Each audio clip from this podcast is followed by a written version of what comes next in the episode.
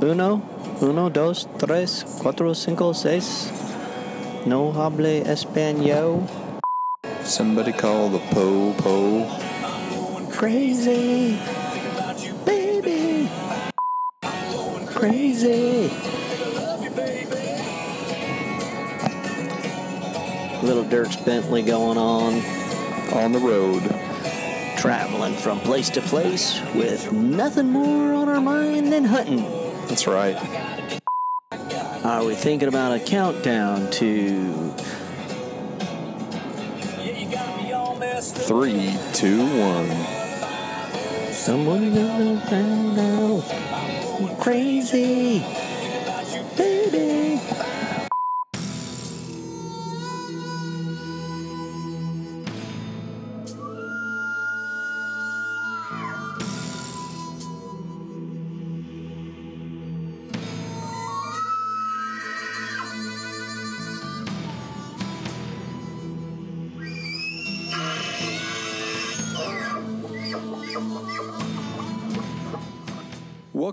to the RNA Outdoors podcast, fueled by Ripcord Arrow Rest and First Lite Hunting Apparel. At RNA, we are a public land DIY conservationists that love to share our passion for the outdoors. So join us and our team as we interview professionals in the industry to share insight knowledge that helps make hunters and anglers more successful.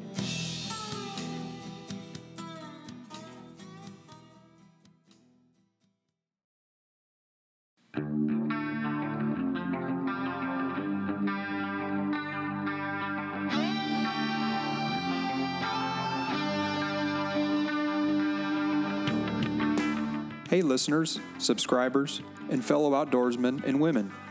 This is your host, Lucas Paw, and I'm excited to tell you about some of the sponsors that continue to help make this podcast not only happen, but grow and thrive in this digital world of audio content.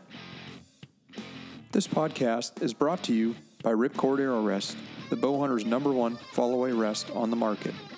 Ripcord is known for 100% full time arrow containment and their patented drop dead brake system that eliminates launcher bounce back. Best of all, Ripcord is backed by their rock solid guarantee.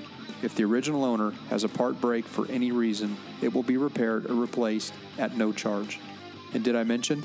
Ripcord is located in southwest Montana, where all their products are made with pride in America. Check them out at ripcordarrest.com and on their social media feeds.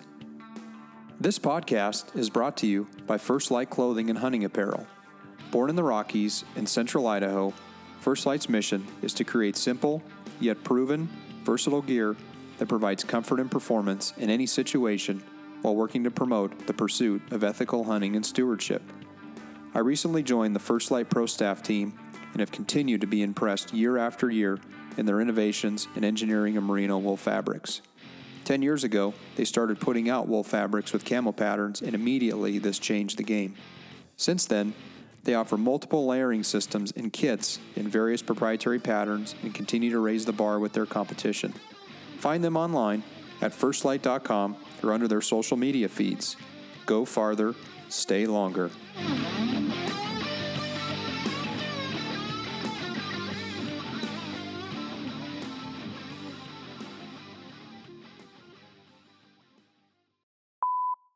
All right, folks, we are on the road again.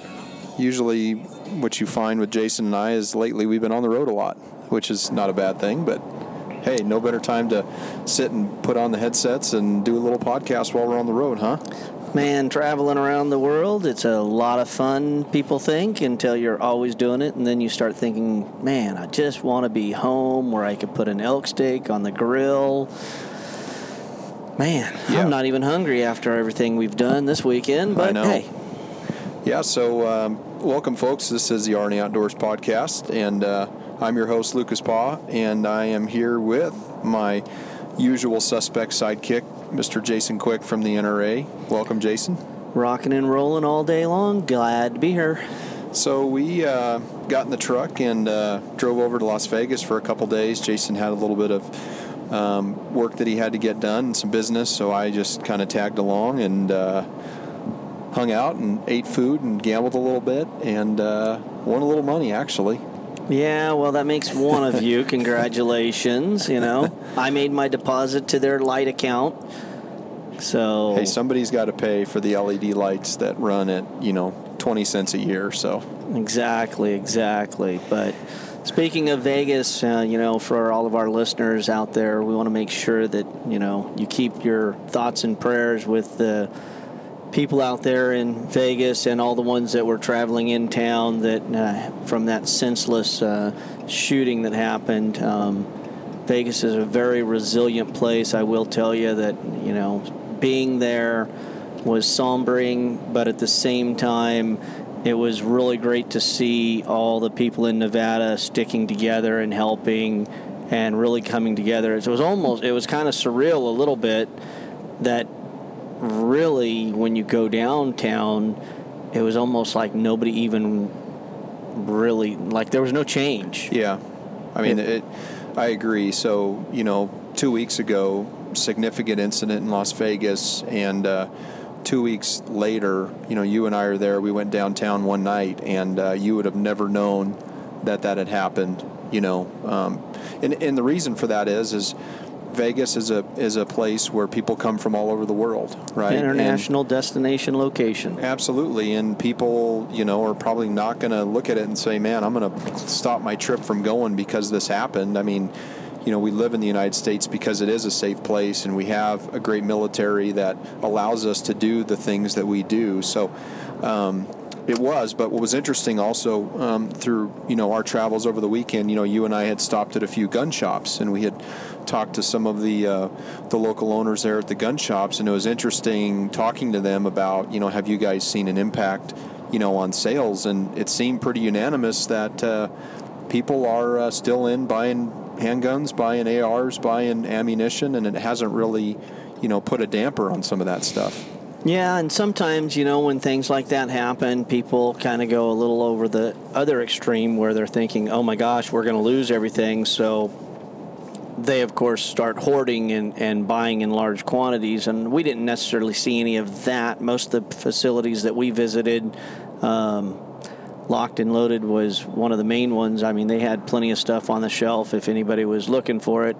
And uh, it, it was amazing to me that that really the Nevadans, you know, really realized that this was just a senseless act of evil, and they looked at it just like that. And they almost everybody we talked to was like, "You can't stop evil." Yeah. You know, evil is evil. It's always going to happen. The only thing that stops a bad guy with a gun is a good guy with a gun. And I don't know how many people said, well, the first responders that were out there, you know, they're the ones that are the heroes that, that made sure that that didn't get worse Yeah. than it was. Well, it's like the president of the ATF said, you know, guns don't kill people, people kill people, right? And and that's really what I know what you're you've been fighting for for years, and a lot of us are trying to continue to keep our rights to protect our Second Amendment. Is is you got somebody who legally purchased all these firearms, you know, and uh, you know was a U.S. citizen, paid taxes, and just had an act of evil, you know, done on this, and. Uh, you know, it's hard to sit there and blame a firearm or blame a piece of ammunition for this when it requires someone behind that to make that act happen. So Yeah. I, I agree to what you said. You know, our thoughts and prayers are out to those that were both directly and indirectly impacted by this event uh, and uh, you know the hashtag Vegas Strong. I think that's rung pretty you know resilient throughout the the area. Like you said, people are bounce back, and that's I mean that's Americans. We tend to bounce back pretty hard, and also you know at the same time we support everyone that's going through this kind of stuff, and you know it's an impacts all across the world. One of the things I know you and I saw was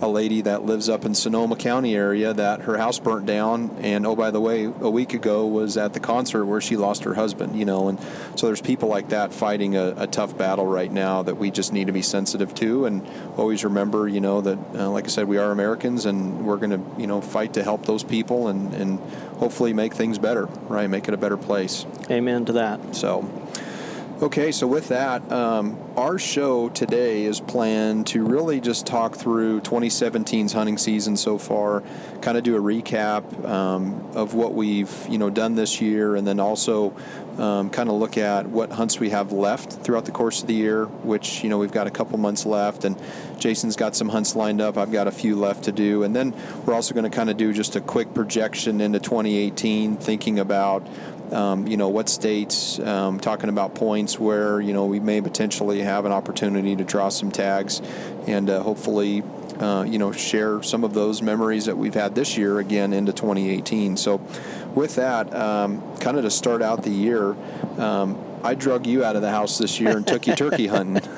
Turkeys. I, you know, I apologize for all those people that are turkey junkies out there, but had never really gone out and turkey hunted until this year with Lucas. And uh, of course, he being a crazy guy with a stick and a string trying to kill a gobbler.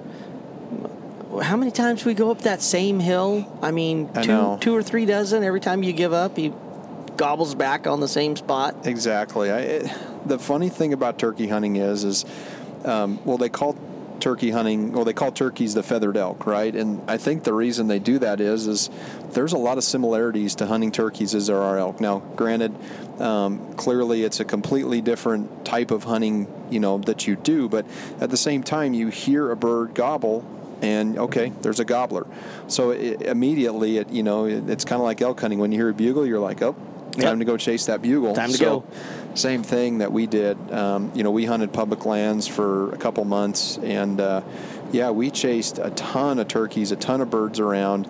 Um, didn't get the opportunity to um, harvest one this year. Had the opportunity to, just chose not to. I had multiple um, opportunities to shoot some smaller, younger birds, and uh, just didn't take that opportunity. I was kind of looking for a little more of a mature, longer bearded, um, you know, Tom this year, and had a few opportunities, just didn't make them happen. But it's I enjoy hunting in spring um, for a couple reasons. One, um, everything's green, everything's lush. We had a great year of moisture. We had a ton of water this year, so everything um, was very lively this year. Uh, and the other reason I like to hunt in the spring is I get to see elk, I get to see deer, I get to see uh, all different types other species animals that we hunted uh, or that we typically hunt throughout the course of the year. But it was pretty amazing um, how much water we had, you know, this year in turkey hunting um, versus you know years in the past. So Yes, it was absolutely crazy. I mean, come on, let's face facts. California's been in a drought for how how many years? For seems like forever. Exactly. You know? So for us to be able to actually, um, how do we want to describe it? See all the beautiful green grass and the water everywhere. It was just nuts, dude. Yeah. I mean, seriously, that was this is the most we've seen well in 10 years. Exactly, So- and I, the last few years that I'd hunted this stretch of public land, I mean, it was dry riverbeds. So you were crossing, you know, you were, you see, you know, turkeys in this little island. You, oh yeah, we'll just buzz over there. Well, this year was like, a couple times I fell in up to my waist because I was thinking, well, that's not as deep as I think it is, and then I would go in, and then the water went up to my waist a few times trying to get across. But uh, yeah, it was just an incredible year uh, of moisture going into late 2016 and then into the, the kind of the winter months of 2017. Just a lot of water, uh, which again provided for a lot of grass, a lot of vegetation for the animals this year, which I think was part of the reason that, um, you know, as we maybe kind of segue into um, some of the deer hunting that we did, um, there was a ton of good bucks this year. And I think, you know, part of that proportionally is, is due to having a year where there's plenty of feed. And when there's plenty of feed, there's plenty of water. These deers typically, you know, you'll see them at 20 to 30 inches a year based on that. So, Yeah, I would I would say I was actually surprised at the deer population, um, especially the bucks. But there was a good deer population out this year.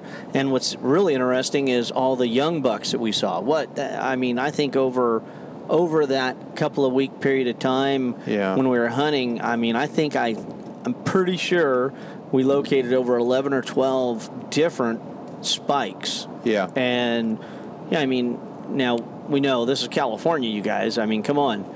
I mean, I tell everybody that I take blacktail hunting. If you pass a fork on one side and a spike on the other in hunting season, there's a in rifle season, there's a high probability you will not take home a black-tailed deer. Yeah, It's just the way it's absolutely. been. Yeah, and, and this year especially, um, you know, our archery season opens in July, which this year it was, uh, Yuck. was kind of early July. So, you know, we're dealing with you know high 90s, low 100 degree temperatures during the day. We get a cooling spell at night, but um, care for meat is so important when you're hunting these blacktail in the archery season in July Yes. and August because, you know, if you hit one through the night and don't find him the next morning, you may have a spoiled animal laying on the ground if you don't get to that animal. Yeah, So- and and we, you know, it's funny we. Since we hunt with a lot of people from out of state, you know, and, and go places like Arizona, and Nevada, and Utah, you know, and we, we go elsewhere, Montana, you know, when you tell a person, well, you know, I hate to say it, but our deer season's over, they just look at you like that deer in the headlights, no pun intended. Like, what? I don't understand. We, you know, we just finished archery, but in California, especially where we're located in the southern region, basically our season's over. Yeah, seasons hunting- are different. Deer hunting with a rifle ended September 20, was it 21st or 22nd? Yeah, it was the weekend that uh, yeah I got back from Montana or Yeah. we got back from Arizona. So Yeah. yeah, it is. It's it's funny. I I'd shot my blacktail this year on opening day, and I had sent some photos to a few guys, and they're like, "You already shot a deer? It's July." I'm like, "Yeah, it's California. We start archery hunting in July." And it again, And it was a 100 degree day, too. Exactly, and most people that have never hunted in California or hunt, you know, in our state, understand that that is, you know, when our season is. So, yeah, it was a it was a good year. I was um, very happy. I mean, I harvested a good deer on the first day. You and I had, I would say, on average, probably three to four stalks a day on deer when you and I would go out. Um, I know you had you had filmed a couple times where um, we literally stopped, got out of the truck, walked down 100 yards, pushed out two bucks, and uh, you know I had had a deer at uh, what appeared to be about 65 yards. I think I shot at 60 yards, and uh, the arrow went just below him. But Oh, come on. Let's be honest. I was filming. I was behind you. You said how far? I said 60. It was really 65. I miscalled it. It was my bad. I screwed up. I'll let you tell the story because I wasn't going to tell the story. Oh, well, I, I screwed up. He would have had a second buck on his wall this year, but, it, you know, That's okay. his, his helpful friend was following behind him, trying to keep a safe distance. And lo and behold, uh, thought that he was further in front of me, but what I didn't realize is when he froze, I just kept sneaking up to get the camera right over his shoulder, and yeah. I had already ranged him, and I gave him the wrong yardage. So, But yeah, I mean, we had we had multiple encounters um, of deer uh, on multiple evenings. Like I said, I know you and I were would go in um, five six o'clock, and uh, you know within you know less than an hour we were we were stalking on deer. And the funny thing was that I found was is a lot of the deer were out feeding earlier this year. They were out, and of course it's archery season, so they're not feeling the crunch like they do during rifle season, but um, a lot of those deer were coming out and feeding, you know, into the early evening where we had the opportunity to have, you know, multiple stocks with those deer at any given time. So Yeah. that made it that made it pretty neat. Uh, and uh, you know, like I said, we were into a ton of deer uh, throughout the course of, um, you know, the the archery season, and uh, just made it nice uh, for us to be able to you know have those opportunities because normally uh, you know if some folks get maybe one to two stocks a year on a buck in archery season. I mean they've done well. So um, so yeah we had a really good deer season. Um, and one of the things i wanted to talk about i don't know if you've read about this or not but you know when california went to the mandatory harvest reporting um, which went into effect last year which is a requirement this year as well um, the the data that they gathered last year, I had heard that they are proposing not allowing two deer tags in a zone anymore. Have you had you heard that or? I have not heard that. No. I had. Um, I don't know if it came across in the the California hunter email that I get or something that I had se- seen. They were looking at potentially proposing um, stopping um, us to allow us to have two uh, deer two, two deer tags for the A zone, or I guess you know your second deer tag. So um, that's something that we may need to look at a little more and see if that's you know something that we want to maybe send a letter or send in a you know some type of note on uh, because you know I think you and I saw this year you know clearly there was there was a lot of deer this year and you know they always get shot up um, you know in our in our units that we hunt but it's public um, land you know I mean there's land, a lot of absolutely. people a lot So- of people I had not heard that but it does not surprise me um, okay do we really want to get into California Fish and Game uh, Probably not. You know, they have no control over the predator population. That's just a reality of life. Um, everything's been taken away from us. Mountain lion hunting was removed years and years ago, which is a total senseless crock. yeah The only time a mountain lion gets taken is when Fish and Game deems it a problem animal. And then guess what? They hire a private person to come in, trapper, to chase the cat down and, and kill it.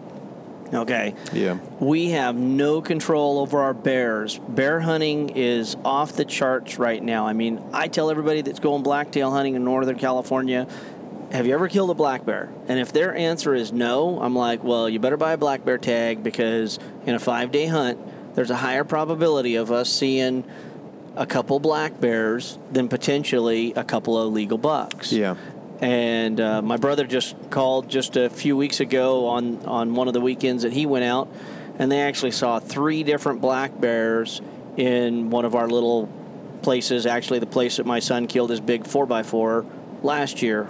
Um, and he said, Well, surprise, surprise, there was no bucks there. You know, Yeah. all the bucks were gone, the black bears were there. And, you know, I mean, if you can't control your predator population, your deer herd suffers. I mean, anybody that doesn't think a coyote doesn't kill fawns is sadly mistaken. Anybody that thinks a black bear can't chase down a deer, you're sadly mistaken. Yeah. And then we get to the biggest predator, the mountain lion, and the mountain lion will kill a deer a week. I And we saw that evidence last year on your Goodale hunt, Oh. right? I mean, we saw two decent bucks that had been, you know, suspect or taken due to a mountain lion. Oh, absolutely. Well, the one had a mountain lion actually on the carcass. I mean, come on, that's kind of undescribable there. Yeah. When when you go to a place that you've been seeing a lot of deer and you're thinking possibly a new buck had moved in, and you get there, and there's not a deer in the valley. I mean, it's gone. There's no life in there at all, and you're thinking, well, this is strange. And all of a sudden, you find out, surprise, surprise! Hey, look, we found a mountain lion. Hey, Yeah. look, the mountain lion's on a on a buck that it's killed. So anyway, okay, we digress. Yeah, we we shouldn't do that, but It's all good. So yeah, so blacktail season was it was a good year. Um, a lot of our friends had harvested some good deer this year. Um, you know, some of the our local friends and some one of the a couple of the outfitters that we know they had um, you know had some really successful um, you know clients this year harvest some good deer. So it was good to see us have a year where um, like some of the antler growth has come back and we've seen some some better deer this year and. Um, I don't know about you, but I think the blacktail this year, eating wise, those tenderloins that we had, I'm not sure that I've had a better blacktail than the than the blacktail that, that we've had this year. So it's been really, really good quality meat for us. well, yeah, that that was some fantastic meat. But I think that too. I think some of the horn growth that we saw this year was some of the best that we've seen too. I mean, we've seen some bucks on social media this year that are just off the chart. Yeah. Right. I mean, you Yeah. showed me a couple of pictures from A zone, B zone, and a couple of people that we know that took deer this year.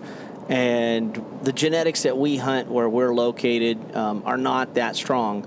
But in the other areas, you know, the forage was so good, the moisture was so good that, I mean, the deer put on some great horns this year. Yep, yep. Mass was good, and uh, you know they were definitely healthier. You know, I think we saw less deer this year where you know they looked like they were emaciated and didn't have a lot of you know food to eat. I mean, the the deer this year definitely uh, were much healthier, which again is a good outlook.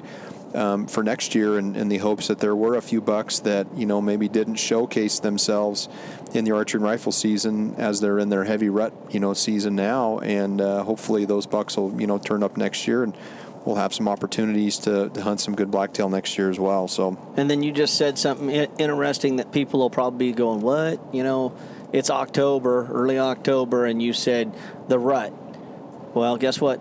This is technically the time that our black-tailed deer in our southern region actually rut. Yeah. You know, they're chasing does around, and we actually have a, a doe and a fawn that, that live kind of in our, our neighborhood on the edge of town where you and I live. And I'm sure within uh, within the next couple of days that there'll be a buck Yeah. snooping around. He'll be he'll be there to breed those two does and then move on. Yeah, And- and every year, usually you see a buck come into you know behind our house up in the hills there, and I last year I saw that buck and he was chasing a doe, and that's just you know that's that's the circle of life, right? I mean, every doe goes into heat about the same time, or at some point within that that's that cycle, and there's typically a buck within close proximity there to, to handle that. So yeah, so a lot of good things um, in terms of blacktail, a lot of positives going into next year, uh, and uh, the other part is I have a taxidermy bill for one this year, so which isn't a bad thing. But And I think it's hilarious because I, I might have said something like, you know, when you said, man, I really want to kill a big blacktail. And I was like, buddy, you, it's going to take you a few years to pull that, that feed off. That's not, that's not an easy thing to do. And then here you go out on opening day and, and whack an absolute, absolute great buck, especially with archery equipment. I mean, Yeah. that would have been a good deer anywhere. So Sure. No, so it was good. Congratulations to that one. Yeah, thank you. Speaking of congratulations and and uh, hammering down this spring pig hunting, your kids were um, killers this spring. I mean, both Amber and Wyatt um, had a lot of opportunities and made them happen on pig hunts this year, and uh, put some meat in the freezer for sure. Absolutely. That both both of them had a great great opportunity, and and actually, you know what's funny? I mean, living where we live, I mean, pig hunting is pretty popular, um, but I don't really I don't pig hunt that much, and besides, most of the times the pigs aren't that great tasting. This year, holy cow! Yeah. The forage for the pigs, you know, the barley fields and everything that the pigs were eating, man, premium, premium meat. I mean, that both those pigs that, that my kids took, in my opinion, were better than getting a pig from the grocery store. I Oh, mean, yeah. they were. It was fantastic. In fact, the funny part is, um, my daughter killed hers first. We had the backstrap and tenderloins. We actually, in like a month, ate both backstraps and all the tenderloins from hers. And I think we've only got one roast left. I mean, Yeah. we've ate that whole pig of hers in in less than a couple of months. But the positive note is the boy shot one too. So Yeah. you were with them Yeah. on that hunt, and you actually did a a birthday video for him. That was pretty cool stuff. I don't know if anybody's had a chance to see that, but that was fun. Yeah, on our YouTube channel, it's it's um happy birthday. I think it's is it happy birthday boar? I can't remember what I call them. That's I should know what I called. them. Anyway, it was neat though. there's a, there's a pig hunting video that I made for Jason's son Wyatt. Uh, it's about six or seven minutes long, and it kind of shows we you know we took him in. We had a, a spotted pig uh, in one of the fields that we could just barely make him out because the the field was so high, and the alfalfa had grown in quite a bit. But uh, Wyatt made the shot. You know, a couple couple hundred yards, wasn't it? Two three hundred yard shot at Uh, least. I think it was 240. I Yeah, think. And uh, he made it. He hammered down, and that pig didn't go very far. And uh, yeah, just great eating. I, I was thinking back to when you said um, how good they tasted this year. When Alex and Johnny were out in February, January, February, and uh, had had hunted that hog, and we had cut some of that up and ate some of that meat. That was some of the brightest red pork meat I'd ever seen in my life. Yeah. And that was an excellent eating pig. The tenderloins, backstraps, and I made a lot of that into summer sausage.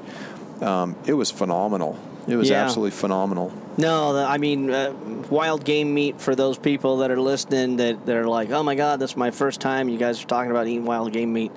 You know, you can get you can get bad meat anywhere. You could get bad meat in the grocery store. You know. Yeah. I mean, bought some chicken in, in Arizona and at Walmart. You know, and, and two days later, it was it was rotting. I mean, it was gross. I mean, I should have taken it back. Is what I should have done. But we are in the hills. But man, the the leanness of the elk and the the tastiness of the pig. I mean, it's it's just been this has been one of those years where, like I said, we just were in Vegas for a couple of days and we had great meals. Don't get me wrong, but the whole time I was thinking, I just spent thirty dollars for a steak that is half as good as the elk steak is waiting for me at home that I've been dry aging for the last two weeks. Yeah, exactly. I mean, in the the pig hunting this year, just in general, um, was great. I mean, we'd spent a lot of time helping a friend of ours, Brad, with some of his hunts, and uh, just, I mean, I was a part of. I I'm not even sure how many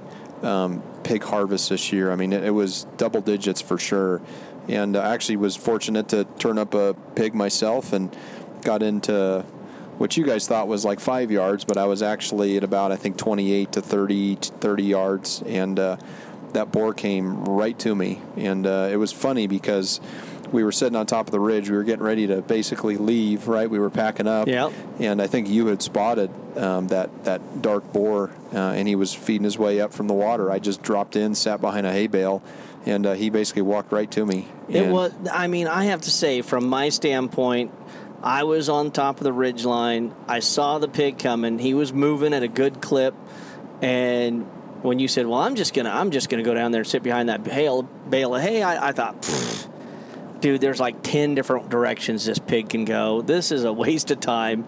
But when you drop down there, I started looking at that boar. I'm like, man, it's kind of coming this direction. And then as it gets a little closer, I'm going, well, now it's narrowed down to probably three drainages that it can go. Now it's getting towards two.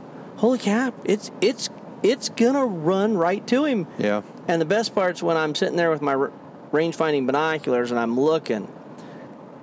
I'm looking, and all of a sudden, I th- say to myself, okay, the pig is coming right at him, and he's not drawn his bow yet.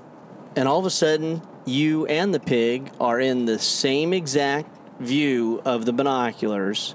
and I'm thinking, this pig is like got to be five yards away from him, and he hasn't done anything. And all of a sudden, you draw back. I'm like, oh, this pig's dead. I mean, literally, it had no clue. It just walked right into your bedroom, Yep. and you just laid him, slayed him. It Yep. was awesome. pumped him and yeah that was actually the first uh, harvest with my new uh, Mathews halon bow that i had purchased that spring so that was neat to kind of get that all dialed in and get the first one on the board uh, and uh, then i got my blacktail this summer uh, and which kind of takes us to the fall which was a pretty epic fall when you think about it um, from an elk hunting standpoint. September this was definitely what i would call a september to remember um, for a lot of different reasons um, but really mostly was you know Amber's hunt, her Arizona hunt that uh, she was the successful recipient of the one non-resident tag for an early rifle tag in uh, Unit 22,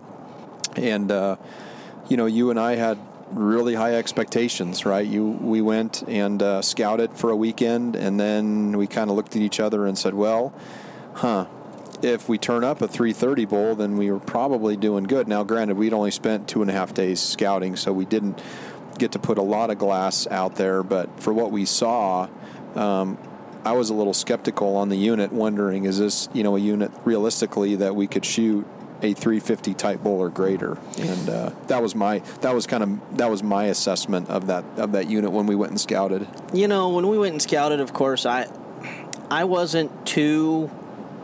I I did. We didn't. Well, what we only saw that one good bull that we Yeah. thought was, you know, 320, 330 class bull, but we saw a lot of elk. So my internal thing from all the research and all the studying and everything like that said that we should be able to find something fantastic. But while I said that, you always question everything. And you know so i do what i did you know. I planned on being there you know four days prior to four or five days prior to the season to spend my time put in your dues and try to find the the best bull possible. Well you know in five days of pre-scouting when you finally on the day before opener see your first mature six point bull elk you then go to the holy crap maybe my expectations are not what they should have been mm-hmm. but Yeah, so I mean, kind of fast forwarding a little bit, I I had spent um, around 14 to 15 days in Montana and uh, went up there and got a good six point bull down, and then I hunted some antelope for a few days, spent some time with my family, and then um, I shot down to Payson, drove from Dillon, literally went from about 20 degrees and snowing to anything as high as I think 85 degrees. then when I dropped into Flagstaff, it cooled down again. And then when I, I met you guys at camp, it was starting to cool a little bit, but um, was a 16 and a half hour, you know, drive on the road for me to get down there. But once I got there, um, I was I was exhausted at the same time when I heard elk bugling that night. It got me fired up again, and I was pretty excited for for that hunt. Absolutely. Well, you know, uh, as my daughter said, she's. We went out opening morning, and we knew you weren't coming in until that evening. But I told her, I said, "Hey, look, we see a great bull. We're, you know, we're going to do it." And she's like, "Oh, I really want Lucas to be here." And and what's funny is we got into a place, we saw a whole bunch of, we saw like five or six raghorns and a whole bunch of elk, but the wind was all wrong for us, and there was no way to get around it. And she looked at me and goes, Well, the elk hunting gods are not with us because Lucas isn't here yet. and I just started laughing. I was thinking, that is hilarious. I mean, I had probably told her a couple of times that, hey, no, if we find one, we're gonna we're gonna put the hammer down. But she was really wanting you to be there for it, so which was awesome. I mean, we we did a whole podcast together on on her successful harvest, and we won't go into a lot of details because y'all can listen to that episode. But that was just a fun week to spend with you know obviously you and Amber um, and then you know friends that were there and family that were there. And just to be literally walk out of our camp where we were and you know within minutes be hunting elk is essentially the way it was in any direction that we went. Um, you know there was there was really good really good elk populations. Granted the the quality of bulls um, you know we didn't see just a plethora of that higher class, older age class, you know, caliber of bull. But um, when it all came together uh, on, you know, that Tuesday, you know, evening, uh, it sure happened the way it did, and it was pretty amazing when that bull showcased itself and Amber made that shot.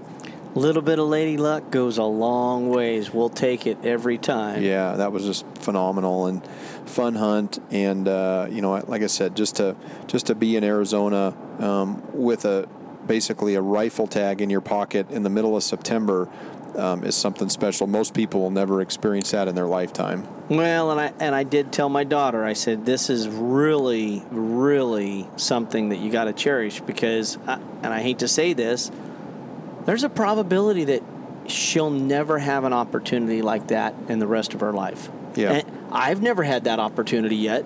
I mean, I'm Yeah. I, I'm you know been doing this for quite a few years, and I've yet to hunt bugling elk in the rut with a rifle. Uh, so, I mean, for that opportunity to happen for her, um, I don't know. I, as I said um, in the other podcast, uh, I, it was more stressful for me as a dad on that hunt than almost any other hunt that I've been on in, in the last few years. Mm-hmm. Maybe my sheep hunt was more stressful for me just because of all the effort I had put into it. But boy, trying to trying to make a, a goal of your child's come true, it, it was it was pretty pretty stressful to start off with, especially when you know you call in elk to 30 yards, and I'm telling her, no, do not take the gun off safety. no, we're not shooting this bull. But let's practice what we would do, you know. And when Yeah. I'd stop the elk in an opening, and I'm like, "Could you put the crosshairs behind the shoulder?" Yes. Okay, take your finger off the trigger, sweetheart. We are not shooting. Take your finger off the trigger. You know, it's like Yeah. just kind of one of those fun things. But Well, and you had some objectives, you know, that you wanted to meet. You know, clearly you and I had since we found out she had drew the tag in you know February March. Um, you know, we had high expectations, but you had some things that you know in the back of your mind. You know, you wanted her to experience elk bugling, right? You wanted her to experience a Yeah. bull coming in to a cow call or some type of call sequence, get the bull to stop, you know, so she would have that experience going into the shot. And, uh, you know, and then clearly, you know, harvest of a successful elk. And I, I'm pretty certain that we met all of those objectives, you know, for her. Yeah.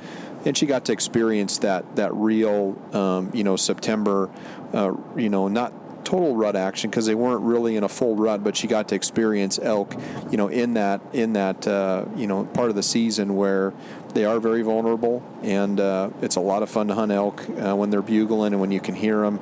Uh, it's just tough country there, and it's not like you can sit in glass for miles and pick out elk here, elk there. I mean, you're literally in thickets of, of you know cedars and PJ where if you can see you know 60, 70 yards in front of you, you're doing pretty good. And that's what made that hunt challenging. Well, and that that's 100% about that. You know, I mean, I love, I mean, that area was really neat. It was unique. It was a different scenario, but, you know, when you draw on a rifle tag, you're thinking, at least what I was thinking is I was like, okay, well, we prepped for a potentially, you know, 400 plus yard shot, um, hoping that it would be less than a less than 200, but with a rifle, really didn't want to be in that, you know, under a 100 yard distance, right? We wanted to have a safe distance where the animal would be nice and calm and it'd be stationary. And what we found after a couple of days of hunting in that particular area that we were, that man, we literally, you know, we had to get we had to get close to the elk. I mean, Yeah. we were literally chasing bugles. It was archery hunting, except for you had a gun in your hand. Yeah. I mean, we were. How many times were we within 50, 80 yards of two or three different bulls and cows, and we never did see them? Yeah, I mean, that's had to be had to be at least five or six different occasions, maybe even when I wasn't with you, that I was in that situation with her, where you know there's two or three elk, all talking to each other, and lo and behold, you know you're with a rifle and you cannot see anything. Yeah, and I think you and I had had that discussion, you know, Saturday, Sunday ish time frame after I had went and spent a day on my own, just kind of trying to see cover country, see if I could find at least a bull that you know was something that we wanted to shoot, and I. I came to that realization that we need to hunt these elk like it's archery hunting. We need to be aggressive. We need to set up. We need to get the wind on our side, and we just need to call and have them come in. And we had multiple times where that happened, and more times than not, we didn't even see the bull. And you knew he was, you know, 60, 70 yards away. You could hear him glunking, you could hear him bugling, you could hear him raking trees, but it's so thick in there, um, you know, and they catch one glimmer of wind or anything scent on their side, and, uh, you know, they're gone. So, um, so it was tough. It was definitely. Um, uh, it was a little stressful for me because I knew how stressful it was on you, and that's part of the reason why I was there was to help and, and make that successful. And you know, at the end of the day, I don't think any of us could be any happier for how that hunt ended up. No, I mean, you know, I mean, we had we had great backup plans. I mean, the reality was that we had a a mature five by six that ninety nine point nine percent of the people out there that public land elk hunt would be like, you didn't shoot that as soon as you found it. What that that bull hit that water hole every day in Like the morning and in the evening. Yeah. Every day like clockwork with these cows. I mean, we had him dead to rights. So we had a backup plan that, in my opinion, was was a slam dunk. Yeah. And it was a mature bull. What do you think the fronts on that on that five by six were? 20 plus inches. I mean, that one front is, I mean, it's 24 to 25 inch front. I'm guessing. You I know, mean, if his if his fifth side the, would have had a six point on it, we'd have probably we would have slam dunked him for sure. Yeah. I mean, I, I think conservative guess is he was probably a 320 class five by six. yeah. You know, now maybe he was 310, 320. Sure. But he was a, you know, I mean, I think he was a five year old bull. He was very mature. He just missed, you know, that six point, which, as we know, you know, five points don't score very well. But he just had something about him. I mean, like I said, he was very mature. His fronts were the fronts that you would shoot on a, you know, a 350 plus class bull. He just he just lacked that, uh, you know, that six point on that left side. So um, yeah, and it was it was we had that as a backup plan.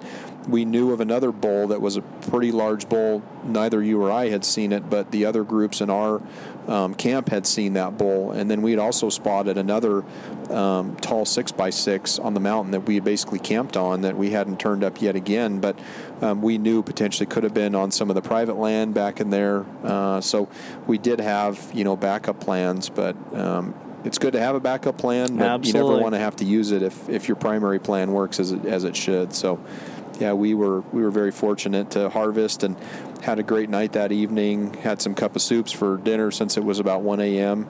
Did a podcast, uh, and then I got on the road the next day. And I think you guys camped another night and took care of the elk and uh, came back. So Not quite sure how you pulled off getting up in the morning, getting all your stuff, and getting out of there because I was absolutely fried. Yeah, it was I a long needed night. I needed a I needed an extra day to to make sure that I didn't you know forget something laying on the ground. yeah no but it was that was a great trip definitely one for the records and i think the memories we shared you know with everyone in camp and like i said family and friends was something that i'll always remember for the It's rest what- of my life It's what it's all about. It's what it's all about. Family and friends in the outdoors. yeah so kind of looking towards the end of the year um, you've got another um, hunt on the books. You're going to be taking wyatt who we talked about earlier uh, who harvested a pig hunt or a pig this this spring uh, to nevada on a pretty good um, mule deer area in Nevada, which, as we know, when when most guys that apply in Nevada know that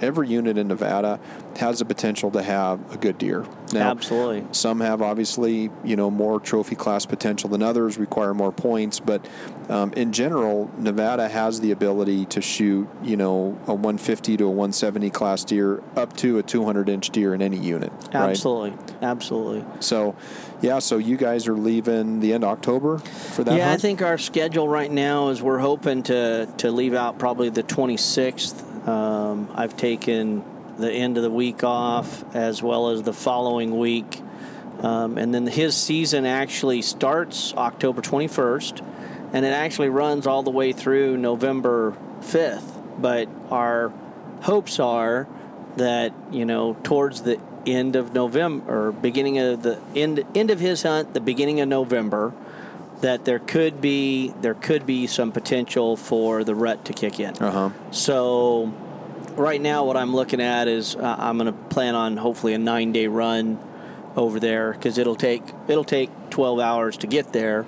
So once we get there, then then you know hopefully we'll we'll go right into hunt mode. Do need to test the long range guns because I I have scouted that area, and there is the potential of shooting you know A longer four shot to there. four four to 400 plus yards without without a doubt Yeah. and uh, my boy is pretty pretty adequate when it comes to firing a gun as as we both know Yep. um, he's killed well he killed his his first blacktail at 644 yards so i mean that's kind of it's kind of nuts but Yeah. at the same time you He's- know he's a he's a calm collected um, Cold-blooded killer, I think, is what what he is. I was going to say bullet sender, but cold-blooded Yeah. killer works too. Yeah, he's he's got ice in his veins for sure. yeah. So you had you had gone and scouted um, this unit. Um, you had went up and spent some time on business uh, and had an opportunity to spend a day or two looking around. Kind of what overall? I mean, what did you see in terms of topography? Um, you know, landscape. I mean, is it is it conducive to potentially holding a good deer, a couple good deer? You think? You know what? And here's here's the funny part is um, this is a 111 to 114 hunt in Nevada for those people that know the geographical area. That's outside of Ely. I, you know, I've been to Nevada numerous times. Been up to the Reno area, realized there was some hills there. Drove out through and across Nevada a couple different times. Most time when you head out in Nevada, if anybody could see what Lucas and I are looking at right now, it's flat with some roly-poly hills and a whole bunch of sagebrush. Mm-hmm. In my brain, that's what it was gonna be like.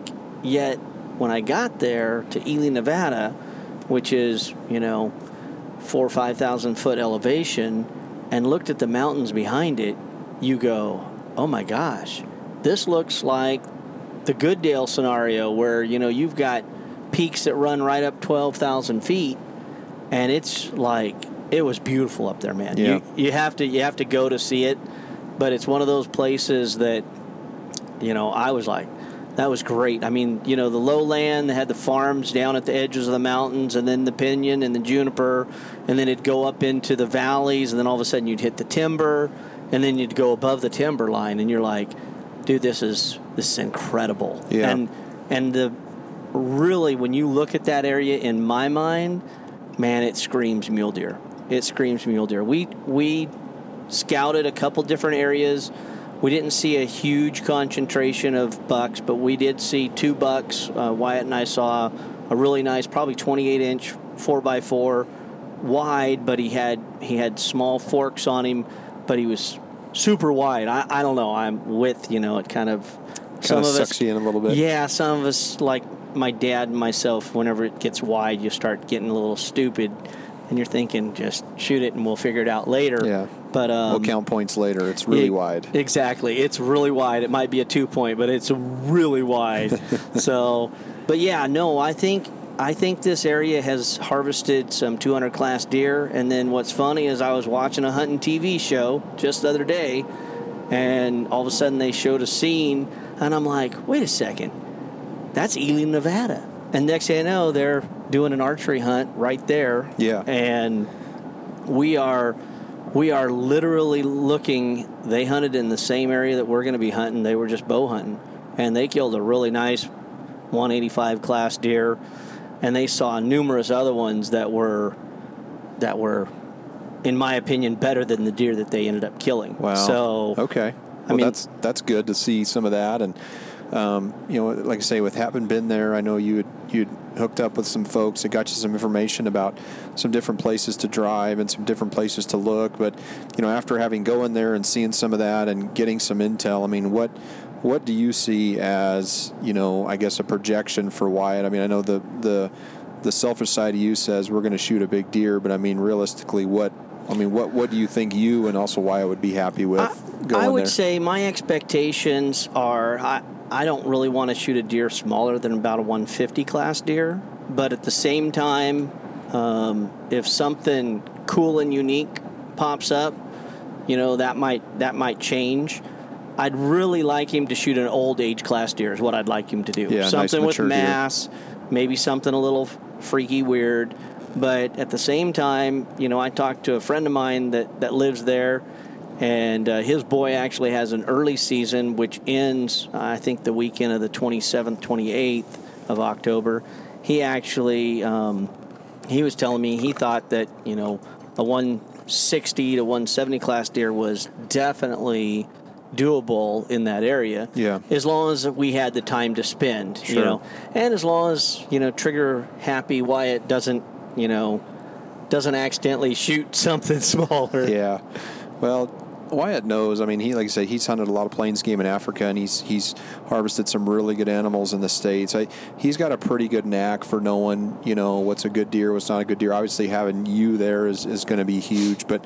I mean, at the end of the day, if, if he's looking at a buck that he's happy with and one that's like, Dad, I really like that deer. He's got you know some trash. He's got some some stickers on him and some kickers heck, you know, that may be the buck that you know he's happy with, and and uh, you know, again, he he's got a lot of you know uh, road ahead of him for Yeah. you know for shooting some good deer. You know, it's just it's always worrisome to me when you know if, if the 200 plus inch deer shows up and he shoots it and then dad looks at it and says man i may never shoot a deer like this and he's Yeah. got another 60 years of hunting like that but Well, and the funny part is, I, I mentally in the back of my head, I, I, I thought, man, I, I don't know if I really want to go back to that drainage where I saw that 28 to possibly 30 inch wide flat four by four because I'd probably be like, son, I, th- I think that one's good right there. I, you know, first first morning of, of our hunt up there, I'll be like, Yeah. uh, yeah, if you want to shoot that one, we're good. Let's go. Yeah, so, you definitely want to, like I said, I mean, even in this in this scenario, you want to have some backup plans. You want to have, if you know there's a, a deer hanging out in a couple drainages, right? You want to make sure that you've got that um, in the backup. But you know, if you see a big deer in the first couple days, and I mean, Big is big. You guys are going to be getting into the kind of the middle part of the season and then hunting it out till the end. Um, if you see something that's good, I mean, it'd be hard pressed not to, you know, to pull the trigger on it. So Yeah, I mean, like I said, I mean, if he if he sees a three by four that's a 150 class deer and he gets all jacked up, I'm I'm not going to stop him. Yeah. I mean, this is this is this is going to be a fun hunt. I'm hoping that we see lots of deer. I'm hoping we see a lot of, you know, small forked horns and three points running around and doing dumb things, standing out in the middle of the road, or or five or six different groups of deer in one little valley that we can spend, you know, four or five hours you know, walking a ridge line glass in different groups of deer where it's like every time you turn around, it's like, oh, there's there's there's another deer, there's another deer, you Yeah. know, and if you know how your blood gets pumping because every time I see a deer, the first thing I think of is if the rut's sort of coming on, is he here? Is is the big one here? Sure. And, and if you you keep that momentum going, and you look at enough deer, sooner or later you're going to find a good deer. Yeah, absolutely. And I, I'm kind of looking forward. Um, I'm going to be doing a late season mule deer hunt in Montana over Thanksgiving. So I'm going to be taking up. Um, Brandon and I are going to drive up to Montana and spend you know about 10 days going after mule deer the week of Thanksgiving, which is right in the heart of rut in Montana. So. Wish my tag was was 30 days later. Oh my man. God. Yeah. So it, it and that's you know one thing about Montana. You know you pay a little more being a non-resident to hunt there, but you essentially can start hunting the first weekend in September all the way to Thanksgiving because your tag is good for archery season, it's good for rifle season, um, and it's good for any of the general units. So this gives us an opportunity to uh, get up there and uh, you know have some fun with some mule deer in the rut. And uh, like I say, you never know. You see a lot of different bucks uh, during the rut season. A lot of bucks you never see um, during the course of the year show up. You know, and as long as you can turn up some does, you're probably going to find a buck somewhere within close proximity during that time of year. So we're looking forward to that. Yeah, that should be a blast that you guys are getting ready to do that. And you get to go up and spend some time with your mom. That's pretty awesome. Yeah, yeah, I- that's important. One of these sure. one of these days I'd like to I'd love to take the kids up and go to Montana and, and do something like that with you. That'll be a Yeah. that'll be on on the bucket list Yep. of of stuff to do. Yeah, we'll plan that and uh, going to Colorado. I'm leaving actually next week for uh, just an over-the-counter second season tag, so that's exciting. I always enjoy Colorado is one of the highlights of my year when I get to go. I just enjoy being in Colorado and being in the mountains there. There's something about it, uh, and you know, obviously there's a ton of wildlife there. Usually, always see a couple really giant deer while I'm there, uh, and uh, hopeful to turn up you know a good bull this year and put some more meat in the freezer and maybe another nice set of antlers on the wall. That's always a plus. now, folks, but you do realize he said I always seem to turn up a couple of giant mule deer, but then he also said I only have an elk tag in my pocket. yeah, that's kind of a problem in Colorado. You know. That's isn't that the way it is? I mean, is. a couple of those Coues deer we saw Oh, geez. this last trip, and you and I are like, "Uh, uh, uh, uh."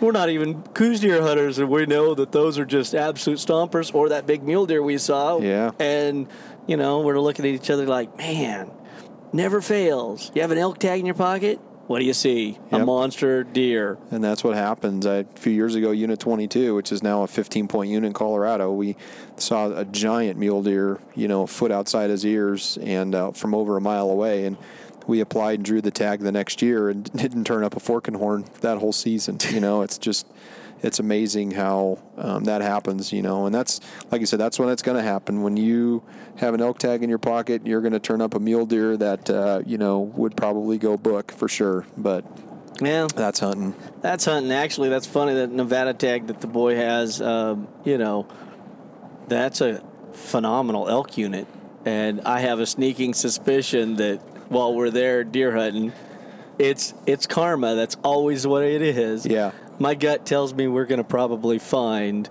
one of those. Pretty and good bull. If that happens, it's going to be off the charts. Well, the, hard part's going to be is how are you going to keep your lenses or your glass off those elk when you're really there looking for, you know, for deer. But- Well, come on. You and I, you know me pretty well. 90% of the time when I'm elk hunting, I'm actually looking for deer. Yeah, that's and, true. And the big tan body just accidentally ma- materializes, and I'm like, oh, look, there's a whole bunch of elk instead of the other way around. So, or when we're deer hunting, you know, just a bunch of really big sheep show up, you know, right after. Uh, oh my God. that was incredible. You know, and they don't even have a tag in that unit. That I is- know. That's just nuts, dude. That was that was that was pretty neat. I mean, we saw elk, sheep, and deer in the same day within a few hours of each other. You know, all in the morning, and in that in that unit in the Eastern Sierras, that was just incredible. It was neat being up there seeing all that.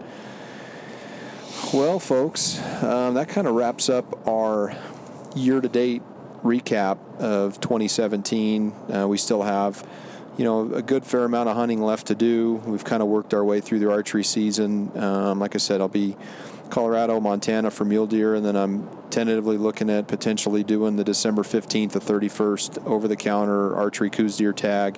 Um, we'll see if that materializes or not, um, but would like to try to get out maybe one more time this year with my bow uh, and try to uh, at least get something uh, else on the on the board. But if not, uh, it's I could say I've had a pretty good se- season so far, and even if it ended today, I would say I've had a pretty successful season. So I was gonna say, from my standards, if your season ended yesterday or the day before, actually, I would say that you had a off the charts, awesome season. yeah, it's been a good year and hopeful to, like I say, turn up a, a good bull in Colorado. I'm going to be a little picky based on the fact that, you know, I've got, uh, you know, 10 days to hunt and uh, also have a rifle that has the potential to shoot, uh, you know, longer distances than I've had in the past. So, and I think back. Huskemaw Optics, baby. Yeah, absolutely. And um, we're going to go shoot the rifles hopefully this weekend and just try to get a last minute dial on them before we go. But um, this specific area that I hunt in Colorado has always, I've turned up good bulls every year. The problem was, is they were a thousand yards away and I couldn't close the distance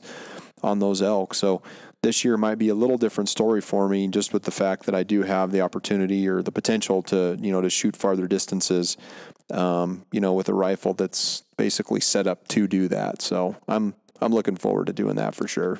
Well, I tell you, as you you already know, because I've told you this for the last ten years, that once you uh, get a gun like that and you actually shoot it and practice with it and become where it's your personal best friend, you kind of like feel sorry for things that you start going after because in your brain, when you could ring a bell at a thousand yards, you start thinking, man, things are in trouble around me. And then when they get into the 400 yard range, you're like, oh man, that's, I feel sorry because it's like, you're so close. Yeah. You know, only 400 yards. You're so I close. got to turn the power down on my scope. Yeah. you know, but you know that's that's technology and that's that's what we do. It So- is. Oh hear that? baby, I think that's our cue. little little Jones. Ready for the the Rolling Stones. Well, that's one of the things we do while we're on the road is we like to listen to country music. So radio, Jason's to rock the don't jukebox. rock the juice box. Juice box. Okay. Playing the rodeo. Come on, guys! Everybody doesn't know the song, just sing along. Thank you so much for listening to the RNA podcast. That's we'll right. be back to you uh, real soon with another great episode of a whole bunch of whacking and stacking and having some fun. Until the next time, stay tuned to your local Garth Carter, no, Garth, Garth Jensen, no, Alan Jackson station. Woohoo! All right. Thanks, folks. And with that, we'll turn her down.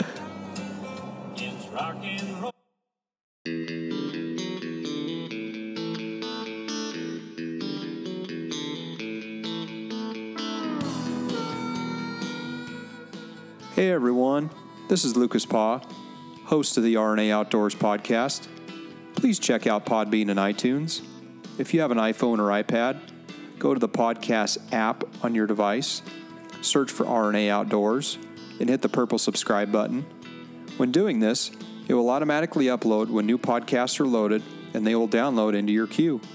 For Android users, you can access the podcast through Podbean, Stitcher, or use our website www.rnaoutdoors.com forward slash podcast.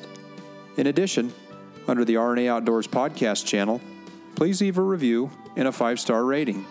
These reviews help boost our popularity and outreach. You can also follow us on our social media outlets Twitter at RNA Outdoors, Facebook, RNA Outdoors, and Instagram, Rod and Arrow Outdoors. All links are in the show notes as well. If you like what you've heard, we hope you'll pass along our channel to your friends and colleagues. Keep up the good fight. We cannot sit by and watch the public lands devoted to wildlife protection wither away. There's simply too much at stake. Make your voice heard, speak up, and get involved with conservation efforts, and know that every little bit helps. As we say on the mountain, go farther, stay longer.